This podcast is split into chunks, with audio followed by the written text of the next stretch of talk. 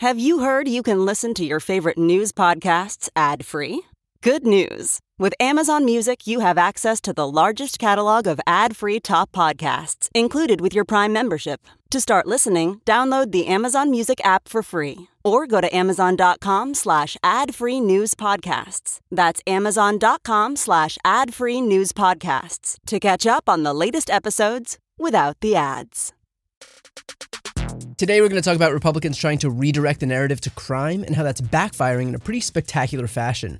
I interviewed Democratic nominee for the U.S. Senate in Iowa, Mike Franken, about a bombshell new poll showing him within striking distance of unseating Chuck Grassley, and whether Grassley's age, he'd be 95 by the end of the term he's running for right now, is a concern to him. I'm also joined by the Democratic nominee for New York's 10th congressional district and the lead counsel for Trump's first impeachment trial, Daniel Goldman, to discuss whether Trump will testify for the January 6th committee, the consequences for failing to show up, and what it'll mean for Republicans to have a Democratic prosecutor in Congress. I'm Brian Tyler Cohen, and you're listening to No Lie. So we're a couple weeks out from election day. Voters are already turning out to vote early in a number of states, and so of course, on cue, Republicans are trying to redirect the national conversation to what else but crime? What else but scaring their base? Like if a family of Trump voters isn't hammering two by fours into their door frames and and sitting on their couch with a loaded shotgun, then the GOP hasn't done their job. And let's be clear, this isn't a surprise. Like Republicans have run the same offense every single October of an election year for as long as I can remember. It's it's either crime, drugs, or migrant caravans, or migrant caravans bringing in crime and drugs, or drugs leading to crime and crime leading to drugs. The point is to scare people into thinking that suddenly Democrats want full cities burned down to the ground and are force feeding children fentanyl in Skittles bags, which, aside from not being true, uh, probably wouldn't be the best electoral strategy for Democrats. And so I'm not sure why they would do that. But uh, let's not let reality get in the way of Republicans' wish casting. But at a debate this past week, the Democratic nominee for governor finally managed to turn this talking point on its head. Here's Joy Hofmeister during her debate with incumbent Governor Kevin Stitt. Thank so you. let's talk about the facts. The fact is, the rates of violent crime are higher in Oklahoma under true. your watch than it's in New true. York and California. That's a fact. Well, we'll have that oh fact checked by the Frontier Superintendent. It's also a fact that medical Hang on, marijuana. Oklahomans, do you believe we have higher crime than New York or California? That's what she just said. Safety and security is my top priority, and it will be as governor. And despite Kevin Stitt like laughing it off and asking if the audience really believes that there's more crime in Oklahoma than New York or California, she's right. The crime rate is higher in Oklahoma than in New York or California. According to the most recent data from the CDC, Oklahoma has a homicide rate of 9 deaths per 100,000 compared with California's rate of 6.1 and New York's rate of 4.7. Oklahoma has a murder rate of more than 7 per 100,000 compared to California's murder rate of 5.5 and New York's of 4. Also, by now you might have seen the study from Third Way, which says that per capita murder rates are on average 40% higher in the states that Trump won compared to those that Biden won, and that eight of the top 10 worst murder rate per capita states voted for Trump in 2020. And then, of course, you know, Republicans will say, oh, well, it's actually the cities, and those are all Democrat run. Okay, well, Republican led Tulsa, Oklahoma, with a murder rate of almost 20 per 100,000, and Oklahoma City, with a murder rate of over 11, both have per capita murder rates higher than New York City, which is at 5.9. Bakersfield and Fresno and Jacksonville are all led by Republicans. All of them have higher per capita murder rates than Los Angeles or San Francisco. And so, if those are the facts, then why would Kevin Stitt get away with scoffing at the very notion that this could be true? And this is the effect of years of indoctrination by a right wing media machine. We're all subjected to these right wing talking points on an endless loop about how you can't walk out of your apartment in one of these Democrat run cities without being stabbed or shot. That's what we hear every single day. But, but that's the point. They know that if they can build the perception that there's more crime in blue areas, then they don't actually have to do anything to protect people in their own states and districts. And then when they are called out for their shortcomings, all they have to do is have a nice belly laugh on stage and ask the audience, Do you really believe this? Because so long as they can rely on your preconceived notions that they themselves helped formulate, then they can absolve themselves of responsibility for their own failed policies. So, look, you know, we've got an election coming up in two weeks, and there's a lot to talk about, but I think that what the left has to get better at is owning these narratives. Republicans can get away with this because they repeat it. They say it over and over and over every night on every conservative network, on every conservative outlet, to the point where even Democrats would have a hard time believing that Oklahoma has a higher rate uh, of crime than New York or California. In our defense, I think some elected officials on the left are picking up on that. Here's, uh, here's Gavin Newsom on exactly that point just a messaging problem, but a messaging problem that has persisted with our party for years and years, constantly on the defense. We allow these culture wars to take shape, and we consistently are on the back end of them. Eight of the top 10 states with the highest murder rates, all are Republican states. How do Democrats not know that? In fact, it's really nine out of 10. Georgia went for Biden, but it's really a Republican state, or at least a red state. Eight out of 10. And we're losing that message? Crime is higher, as well as taxes here for the average uh, citizen in Texas. It's higher crime, higher violent crime and property crimes than in the state of California. 67% higher gun death rate in Texas. Why don't we push back? And so, the same way that the right hammers away at disinformation, we're actually on the right side of this issue. So, the last thing we should be doing is running away from it. If Republicans want to make this election a referendum on crime, remind them that it's red states and Republican officials who oversee the highest crime rates in this country. Like abortion, like healthcare, like gun safety, like climate change, they are on the wrong side of this issue. And so their only solution is to lie. But we have the tools to rebut those lies. It's just a matter of whether we're willing to use them. Next up is my interview with Mike Franken. Hey, it's Kaley Cuoco for Priceline. Ready to go to your happy place for a happy price? Well, why didn't you say so? Just download the Priceline app right now and save up to 60% on hotels. So, whether it's Cousin Kevin's Kazoo concert in Kansas City, go Kevin, or Becky's Bachelorette Bash in Bermuda, you never have to miss a trip ever again. So, download the Priceline app today. Your savings are waiting. Go to your happy place for a happy price.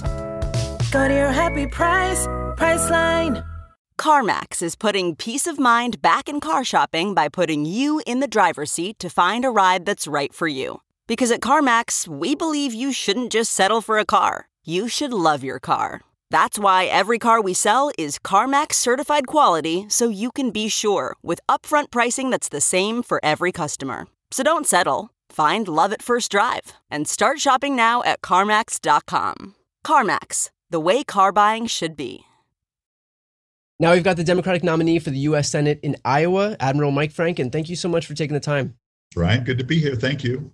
So, big news out of Iowa, first off, a new Des Moines Register poll conducted by Ann Selzer, who is among the most accurate, trusted pollsters in the country, showed you down only three points to Chuck Grassley, 46 to 43. And that's a change from you being down eight points in the last poll that I believe was conducted in July. What's your reaction to this poll? Well, our our internal to the uh, campaign, and just as you see as you travel around the, the state, and what we've been witnessing throughout the state is there's a sea change, as we as we would say in nautical terms, uh, a movement where people just want want something different. And you know, in Iowa, to use an agricultural reference, there's a growing season for everyone, and uh, perhaps uh, Senator Grassley's time has has come, and uh, and it's the autumn and my job is to just represent Iowans to the best of my ability. And um, and we saw the shift through the last few months that um, people are are starting to coalesce around us, and that's been positive. And we expected it to be uh, well into single digits and closing on um, parity. With that said, how do you flip those few percentage points of voters who are still undecided? Well, so we're on TV throughout the state, for much of the state anyway. Um, we're on now a 10 day trip, and I don't believe my uh, my opponent can stay with us in terms of our, our op tempo or operational tempo of this. We are availing ourselves to all citizens of Iowa. We don't just have a curated audience. We we we take all comers, and uh, we we talk. We answer questions, and uh, I'm affable. I'm available, and I think I represent the future of Iowa instead of just negative ads one after another. We we uh, we actually talk about solutions and problems, and we recognize where Iowa needs to do better.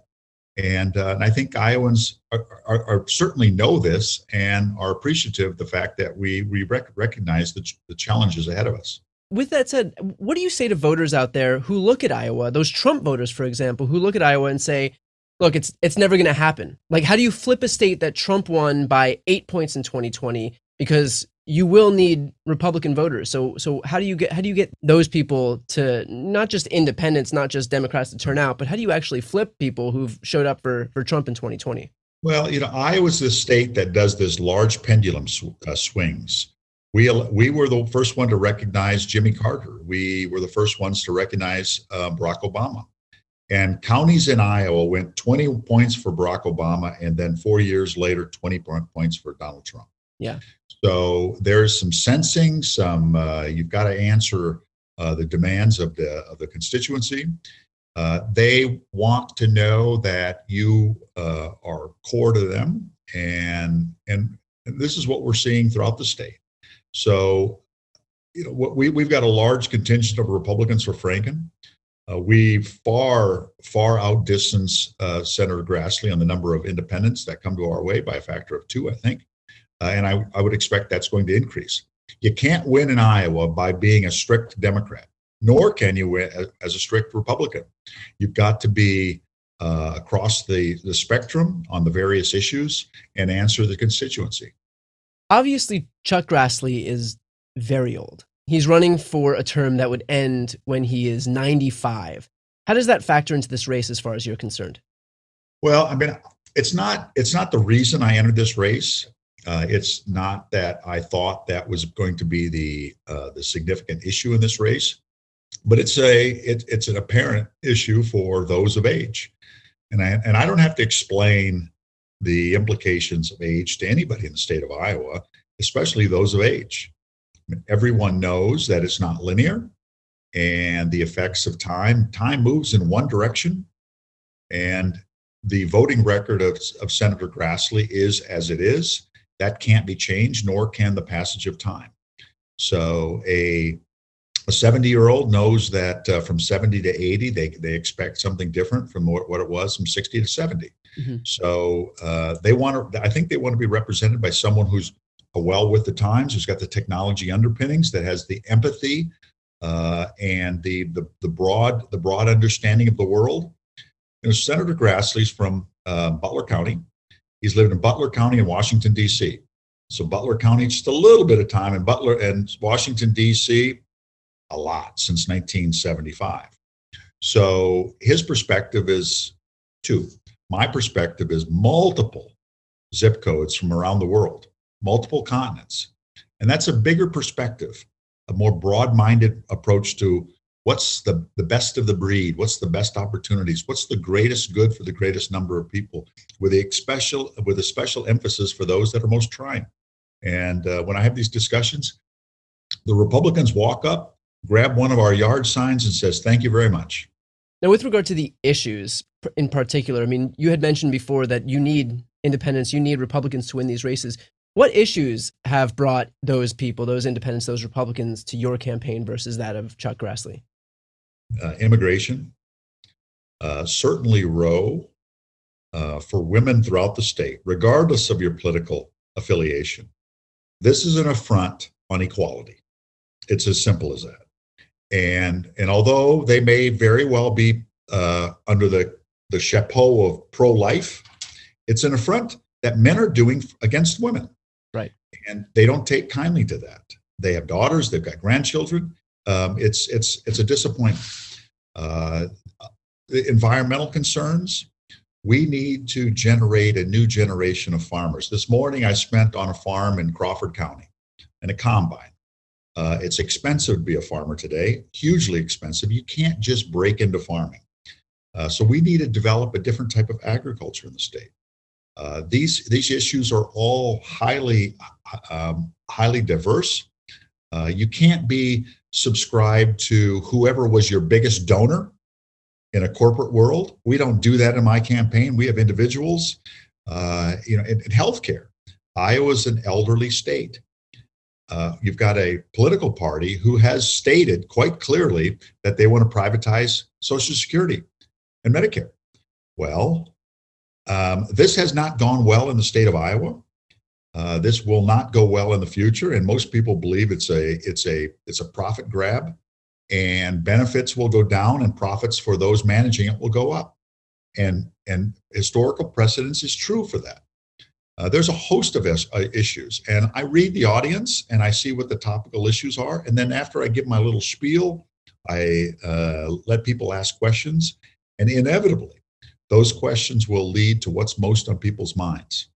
With that said, you you do have the advantage of speaking to an electorate because they are older. Those are the people who are more keyed into politics anyway.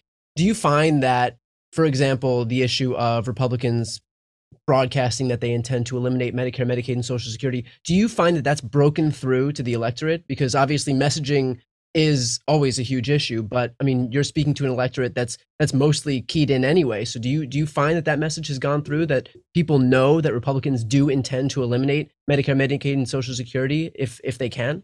Well, I, I don't think it's been stated exceedingly clearly to them, and most people would be absolutely apoplectic at even the thought of it. Right. So, I mean, I think the the, the general thought would be are you kidding me? No way would they do this. Uh, Which, by the I, way, is exactly what they said about Roe. Cut two. uh, here we are with Roe having been overturned, and now we're trying to scramble to figure out what to do to protect women's reproductive rights. So we ignore these these things at our own peril. Or Citizens United, or a host of other issues. The EPA. I mean, this Supreme Court's going to do a whole bunch of things yet, uh, to include perhaps dictate who you can marry. Uh, I, I, you know, I, should, people should be fearful. And this is the first time we've had such a, a judiciary uh, in my lifetime, anyway, perhaps going back to the 1930s, where it is this partisan. This is the lifeblood of Senator Grassley and Mitch McConnell, who have dictated this upon America. And, and when you talk about fairness, the basic element of fairness, what is proper with the Merrick Garland nomination or the uh, Amy Coney Barrett uh, nomination, what's really fair? And chances are they're going to say, you know what, that just that just was patently unfair. Or Judge Jackson, the fact that she's hugely qualified and she gets no votes by Senator Grassley. It's ridiculous. Yeah. And and that this is an affront to people's sensibilities.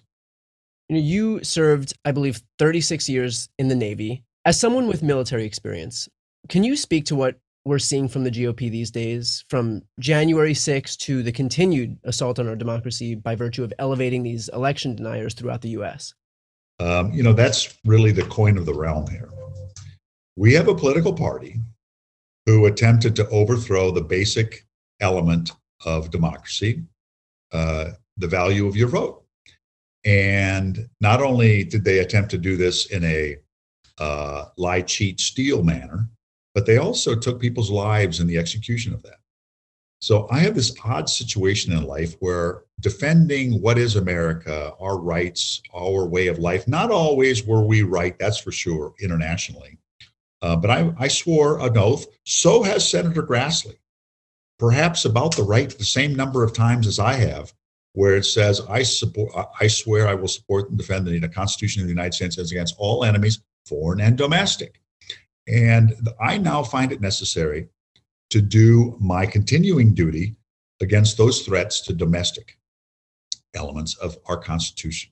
And if anybody thinks this isn't an affront, or if anybody thinks that this is one a one one a one shot wonder by the Republican Party, I would say think again because they're attempting to rationalize it, institutionalize it, uh, and even codify it. What's been the most memorable day on the campaign trail for you? it will be the last day of the campaign. yeah.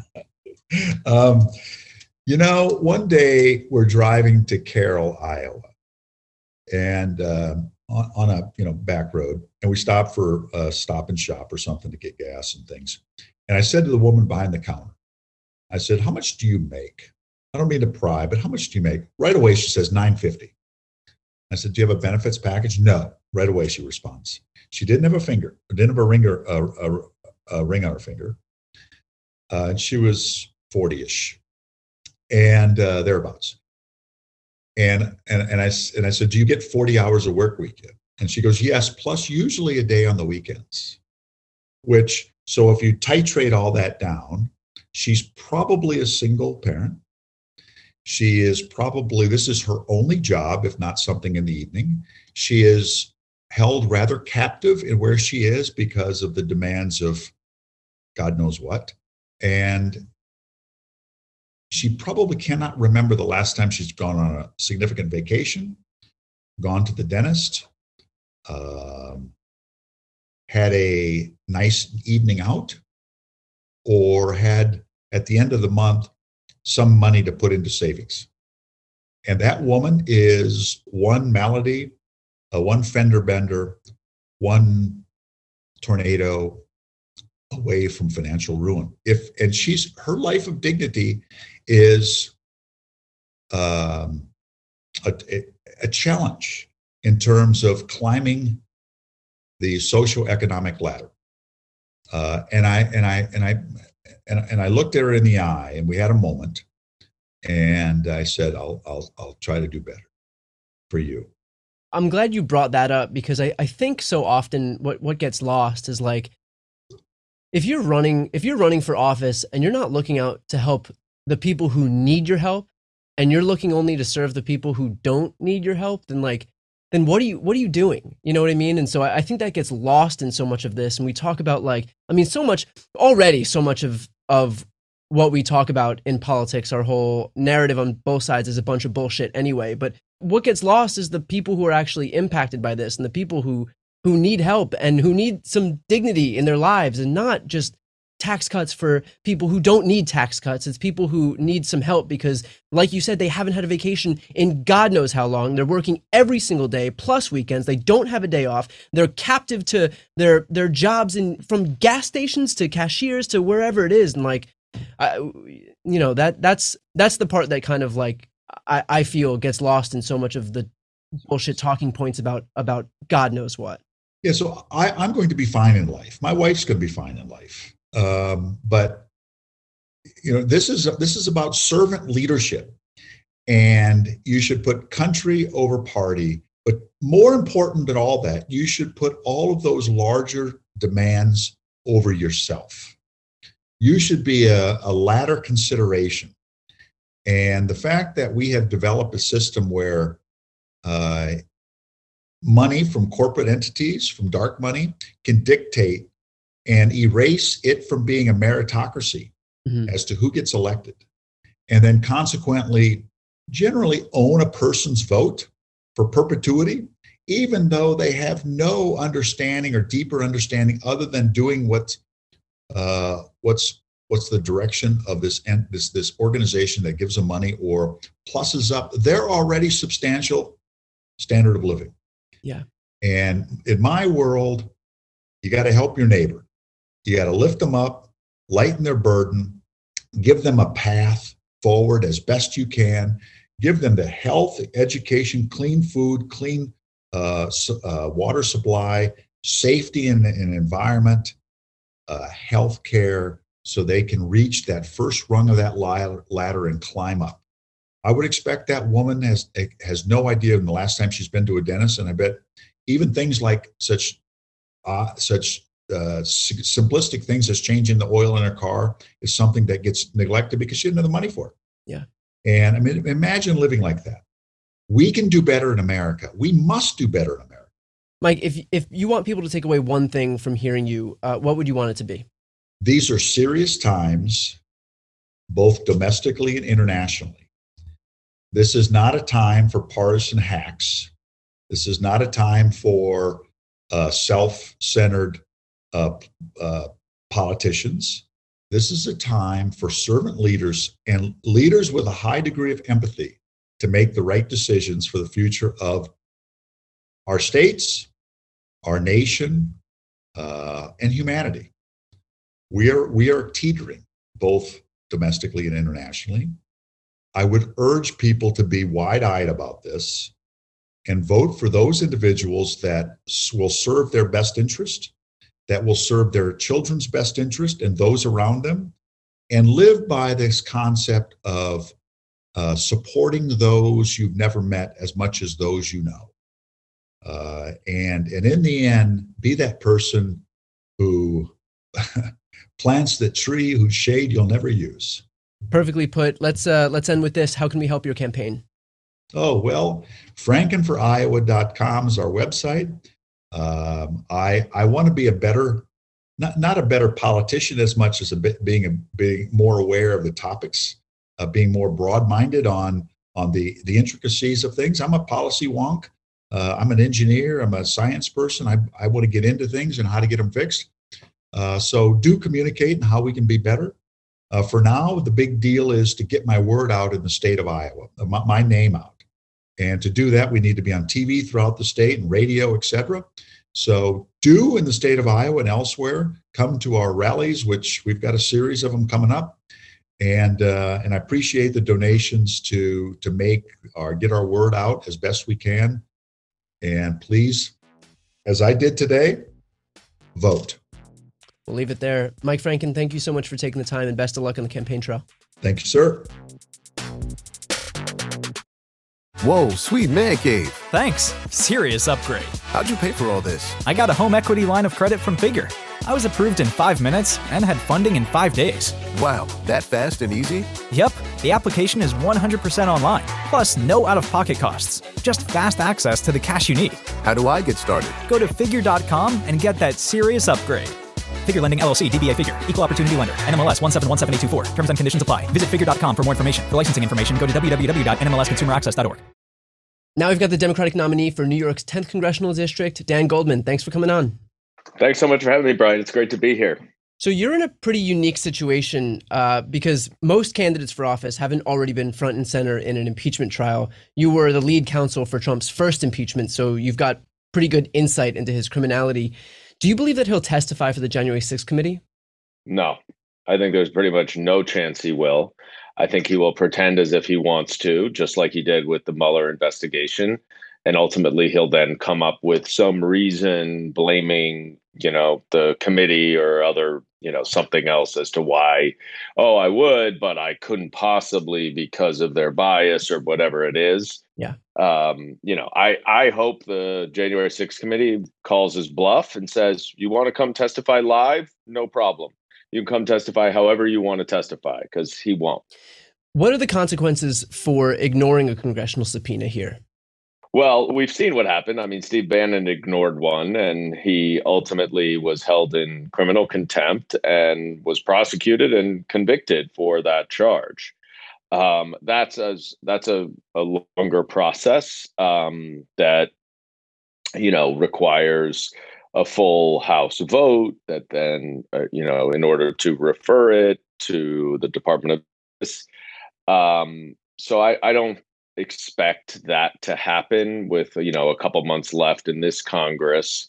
I wouldn't expect the Department of Justice would charge the former president um, with criminal contempt for violating a or for you know rejecting or or refusing to abide by a congressional subpoena. There are separation of powers issues. It's probably not something that the Department of Justice would would want to do. Um, and so, it really, at the end of the day, there's there's probably very little that Congress um, will do to enforce this. Uh, and I think that's quite clear just on the DOJ front, if you have someone like Steve Bannon, who the DOJ did move forward with an indictment for, and you have Donald Trump, and they're in the same ballpark, in the same arena, then then what's to stop, other than the perception because of who Donald Trump is, what's to stop the DOJ from from not looking like it's enforcing one but not enforcing the other for what's effectively the same crime? Because Donald Trump is the former president of the United States, and there are open constitutional questions about whether Congress can subpoena a former president or uh, about his conduct while he was president, um, pursuant to their subpoena power, which arises from their legislative authority. So the subpoena power in Congress uh, is not a constitutional uh, power. And so there there are murky and somewhat complicated uh, potential constitutional questions. So it would be it would be a different situation than Steve Bannon was in. Okay, so January 6th committee subpoena aside, just from a layman's perspective, it, it, looks to me like the like the DOJ probe as far as Trump inciting January 6th uh, has taken a long time thus far. Do you think that that's par for the course and this is just a frustratingly slow process always or is this taking an extraordinarily long time? Um, I think both is the answer. So, Um, I think it took the Department of Justice too long to move from the pr- charging those who were involved with the actual invasion of the Capitol on January 6th to the broader conspiracy that appears to have been uh, that appears to have existed with Donald Trump at the center of it in an effort to overturn the election uh, that culminated in January 6th for the most part. Uh, um, so it, they did take too long, in my view, to continue to move into that investigation, which was quite obvious that it needed to be investigated for, you know, very pretty soon after uh, January 6th itself. However, I do. They have obviously started it, and they are going full bore on it right now. And there are a lot of people who say, "I just watched these January 6th committee hearings. Why isn't Donald Trump locked up right now and charged?" And the answer to that is because it takes a lot more to prepare an indictment and to complete a criminal investigation uh, where you have to deal with rules of evidence. You have to deal with the reality of cross examination of witnesses. Um, and you have to deal with uh, beyond a reasonable doubt, a different standard. So, what happens in the courtroom is very different than what happens in a hearing room for a congressional committee hearing, and I've been in both, so I I have a, a decent sense of it. The what the DOJ needs to do is to take the information that we've seen in the January 6th committee hearings. Um, they are going to have to run through all of the witnesses that had any impact, any influence, any association with any of the conduct, uh, even ones that they wouldn't use for their affirmative case. But you have to really understand what every witness says so you know whether there are contradictory statements. You want to make sure you're vetting all the witnesses that you will use in order to dot all the I's and cross all the T's, which you would want to do if you charge the former president of the United States. Uh, it is an exhaustive and detailed and uh, very time intensive investigation. So last week I interviewed Glenn Kirshner, uh, who I'm sure you know, and uh, he mentioned that that what he was most impressed by when he attended the last January 6th committee hearing is the way that the January 6th committee laid out their case in such a way that would make it easier for the DOJ, for prosecutors to then pick up where they left off. All the language they were using was basically intended uh, to lend itself to a prosecution. Do you think, based on on your experience, are there any holes in the DOJ's case? Is is there any is there any reason that they wouldn't be able to move forward with or be able to secure an indictment? So the problem with that is that we don't know the answer, um, and that there is no real way for us to know the answer unless we're on the inside reading the FBI reports of the interviews that the Department of Justice does with these witnesses. I think it's important to remember that, um, and I heard rumblings that you know there may be aspects of these, even the witnesses we saw, aspects of their testimony um, that were not played that you know might not be helpful to a prosecution. So we got sort of the best of the best, so to speak, in these hearings. Uh, the strongest case that they could put forward, but there's no one on the other side to put up a defense case. There's no one on the other side to uh, go through all the prior statements of that witness and say, well, wait a minute, you said this right. here, but you also said that there. Those are contradictory. What is that? And yeah. I think everybody needs to remember that cross examination uh, is the the great uh, truth teller in in our system, and it's very important. What I like to say is two things. One, I think the January 6th committee has given us and relay, given us what I call a rebuttable presumption that Donald Trump should be indicted, which is to say that based on what we've seen, there's enough to indict him. It is possible that there's stuff we haven't seen that the DOJ has access to that rebuts the the likelihood or the uh, expectation that he would be charged. So it is completely possible that there's there's material there's evidence there are witnesses that we don't we didn't see in the hearings that could contradict what uh, the witnesses we did see I think it's unlikely, but it's certainly possible. And we just are not in a position to know that. But the other thing is, I don't necessarily agree with Glenn that the January 6th committee has provided DOJ with a roadmap or something along those lines. Um, what I think that the committee hearings have done, and they've been magnificent, um, and it really makes me jealous to see what you can do when you don't have to deal with the five minute rule yeah. uh, of going back and forth, and you have two and a half hours to make a great presentation, which they really have done. But what they've done is they've brought to life what will ultimately be an indictment. So if we didn't have the January 6th committee hearings, and the Department of Justice charged this, we would have a document. You know, it would be dozens of pages laying out the evidence, some of the evidence, laying out the case. But it would be written on a on a page, and the vast majority of Americans would not read it. Um, and it would be very hard to sort of imagine what it is that they're talking about. The January 6th committee gave us a visual view of what that indictment will likely charge.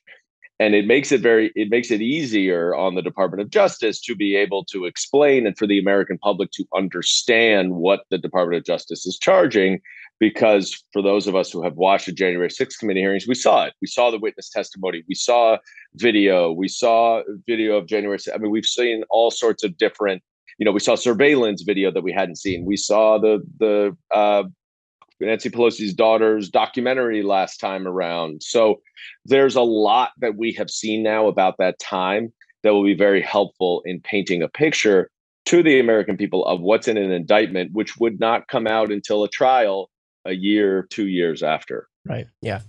No, you're a former prosecutor. You're basically assured to end up in Congress. At the same time, we've seen a degree of lawlessness from the right that we haven't seen before. Is there a degree to which your presence in Congress will mostly be about oversight of government, like to protect government from within that government?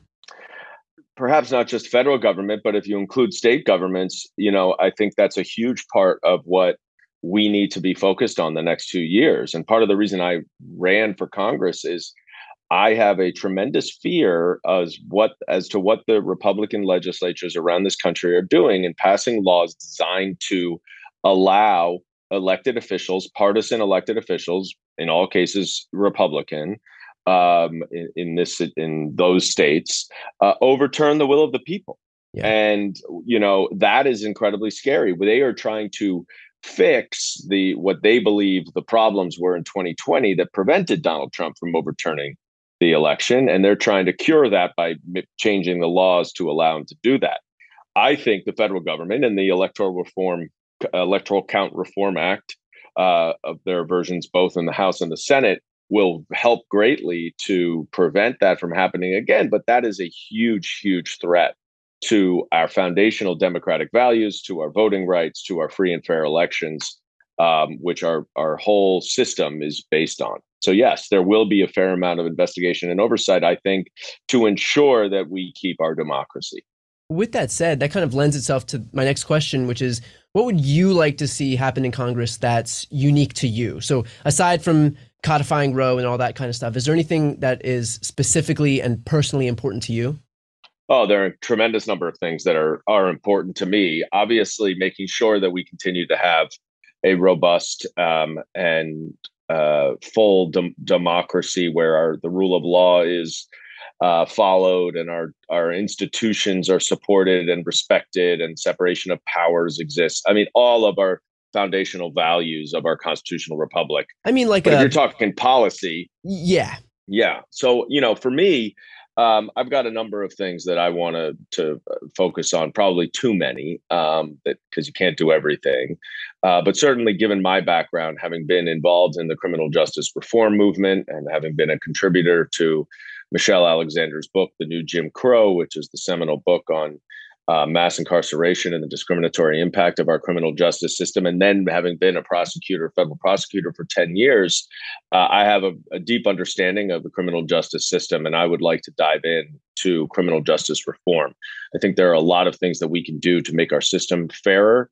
Uh, to reduce incarceration while also making uh, everybody safer. So that's certainly an area. Um, I want to focus on early childhood education and early childhood development, including universal daycare. Uh, that is that tr- the data shows that young young children zero to three who get access to high quality daycare to books to early edu- childhood education uh, have outcomes that are far greater than they would get without those. And it also helps to allow parents to continue to work and not to lose their jobs because uh, they can go back to work right after childbirth. Uh, and then in my district here in, in New York, um, as well as around the country, but there's a true housing crisis. I happen to live in the district with the most public housing, but there's also just an affordable housing crisis. And so I want to spend uh, a good amount of time focusing on that and trying to figure out a way that we can provide more housing, more transitional housing, more supportive housing to not only get homeless people off our streets, but to give them the dignity of living in their own home, which you know studies show is and those who believe in housing first, as I do, that you get people shelter over their head, they take on uh, they assume a lot more responsibility over their life and they're able to get jobs and to be self-sufficient and self-sustaining from there now on, on the flip side of all of that very good uh, uh, all those very good legislative proposals is that if republicans are able to take the house we're certain to see investigations from here until the end of the earth on hunter biden and hugo chavez and you know whatever else they can cook up. What's your response to these threats by Kevin McCarthy and the GOP if they're the, if they're to take the House? Well, I think they have to be very careful about overreaching. Um, the reaction to the Bill Clinton uh, impeachment was that his poll numbers skyrocketed because people felt like he should not have been impeached for you know lying about his sex life. Um, and I think that the Republicans should take note of that, that if they go down that road, there very well may be a backlash. Um, I think what you describe will certainly happen, but I also think that Joe Biden will be impeached uh, or, you know, Alexander Mayorkas will be impeached. And they will be impeached purely based on policy disputes, not based on any constitutional crime that they may have committed, such as abuse of power that Donald Trump did in the impeachment that I did, where he used the power of the presidency for his personal gain, um, or or obviously in the the second impeachment where you know he incited a coup and an insurrection and tried to overturn an election.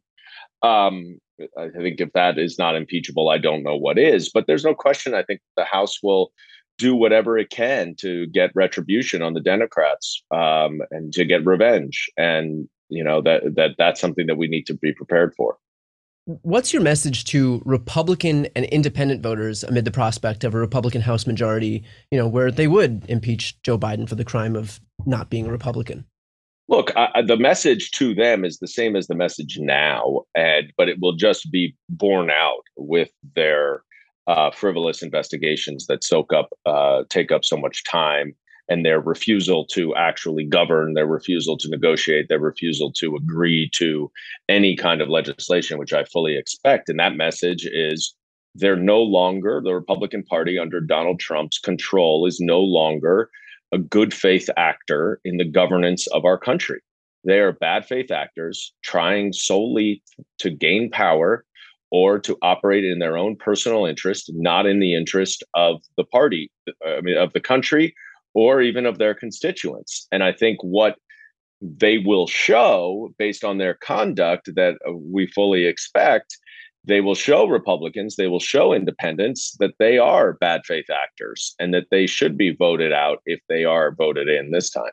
And, and i would add to that like by virtue of spending all of this wasting all of this time investigating bullshit leads just just by virtue of them wanting to punish democrats uh, all of the legislation that Democrats were able to pass in the last two years, like funding for for climate change and allowing the government to go to negotiate lower drug prices and the bipartisan infrastructure package and the American Rescue Plan, forgiving student loan debt, all of these things that those would be put to the wayside just to make way for for investigations that are just going to be fodder for Fox News. So uh, you know, I think like even just putting that tribalism aside, it's just what do you want Congress to be able to do for you? It's do you want them to be able to combat climate change and protect reproductive rights and continue making healthcare more affordable, or do you just want you know more uh, red meat for the Hannity and uh, Laura Ingraham crowd? So, uh, and and you're right, and I I think the you know the best example of what I'm trying to say that you're you're adding, I think smartly adding on to is you know you look at the bipartisan infrastructure bill uh, there were a few Republicans who voted for it, but the vast majority did not. Those Republicans then go home and tout the infrastructure bill and the money that their districts are getting from the infrastructure bill, even though they voted against it. That is bad faith acting. And that happens all around the country. You know, the CHIPS bill, which was the you know Chinese competition semiconductor technology bill, um, got 24 Republican votes in the House. Every group, every trade group, both the Chamber of Commerce, business, labor unions, everybody supported this.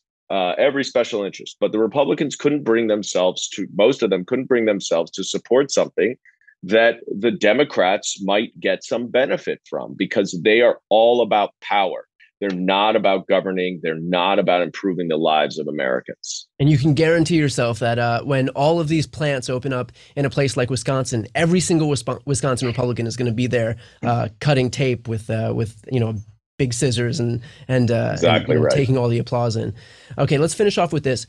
What does a candidate in your position, you know, running in a deep blue district, but who's already won the primary, what do you do in terms of helping other candidates now as we inch closer toward November 8th? Well, that's basically what I'm doing right now, especially in New York, where there are about eight uh, very close races. Um, there are several things that that I have been doing.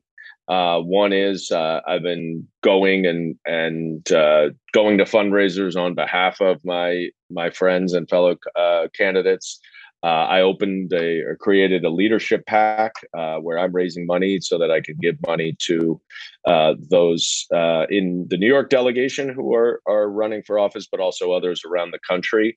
Um, I've been devoting most of my time. I've been out in the field uh, trying to help some of the other candidates. I've been devoting most of my time uh, to helping other Democrats win because, as you point out, as we've just been discussing for the last 20 or so minutes, uh, this election is so important uh, to determine whether or not we will continue to make great progress in our policy prerogatives and our democratic values.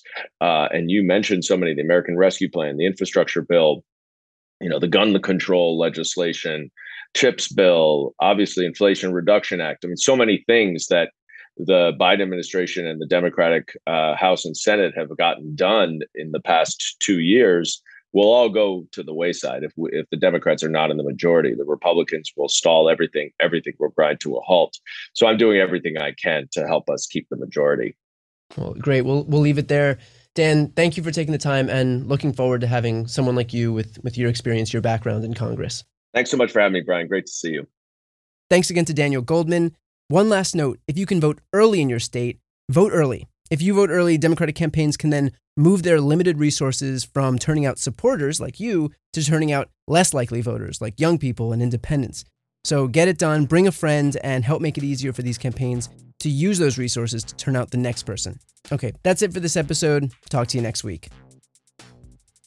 You've been listening to No Lie with Brian Tyler Cohen, produced by Sam Graber, music by Wellesley, interviews captured and edited for YouTube and Facebook by Nicholas Nicotera, and recorded in Los Angeles, California. If you enjoyed this episode, please subscribe on your preferred podcast app. Feel free to leave a five star rating and a review, and check out BrianTylerCohen.com for links to all of my other channels.